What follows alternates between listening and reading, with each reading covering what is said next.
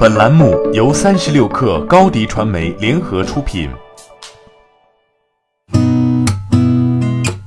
八点一刻，听互联网圈的新鲜事儿。今天是二零一九年一月十一号，星期五。你好，我是金盛。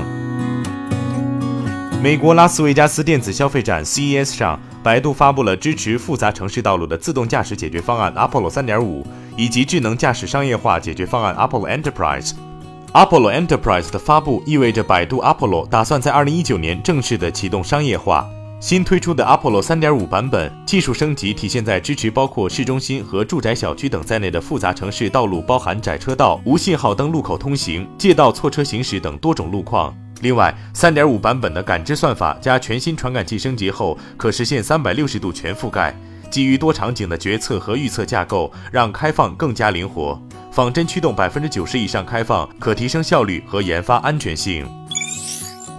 字节跳动向媒体发布邀请函，宣布一月十五号将在北京举行字节跳动产品发布会，但没有透露任何发布会内容。有消息人士称，字节跳动方面当天发布的可能是一款探索视频社交的产品，短期内可能还是一款偏小众的产品，但长期有望对微信形成正面挑战。不过，对于网上有消息指这款社交产品名为抖信，人士则表示并不属实。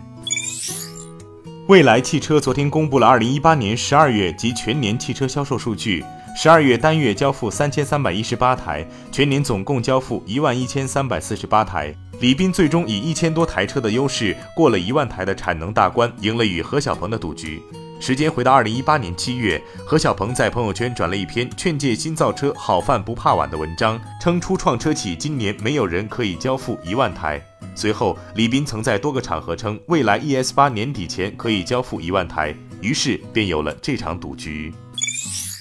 苹果公司主要代工厂商富士康昨天发布了二零一八年十二月及全年业绩。由于电子产品市场需求疲软，导致富士康去年十二月营收下滑，并拖累了整个二零一八年的业绩。富士康去年十二月营收为六千一百九十三亿新台币，约合 二百零一点二亿美元，同比下滑 百分之八点三。这也是自去年二月以来，富士康首次出现月度营收同比下滑。富士康公司一位代表解释说，主要是因为消费者类产品需求大幅下滑。针对荣耀副总裁熊军民评价红米独立与小米竞争早已结束，荣耀遥遥领先的言论，在昨天的红米 Redmi 发布会上，雷军回应称生死看淡，不服就干。另外，针对最近知乎上显示的雷军动态，雷军称和自己没有关系，而知乎方面就此回应称，知乎在对用户账号信息的真实性进行审核后，会在账户主页以及用户名旁边带上蓝色的认证标识 ，I D 为雷军的账号属于个人认证中的企业高管类别。此前提交过相应身份证明材料，符合知乎的认证流程及规范。优衣库的小程序在掌上旗舰店推出了一键随心送功能，消费者可以在定制新年卡片的同时，为亲友购买商品或分享优惠券，购买或领券后通过微信一键分享好友。优衣库方面称，今年春节期间，优衣库全国六百六十多家门店将支持三百六十五天不停歇的门店自提服务，消费者在网店下单，门店可最快在一小时内完成备货，随后自行选择到全国任意适用门店取货。上海警方研发的微信报警平台昨天开通试运行，市民可在微信小程序中搜索上海一一零进行微信报警，首次使用时需进行实名注册认证。警方表示，微信报警将作为电话报警的一项重要辅助方式，主要为无法使用电话报警的人群提供无障碍报警服务。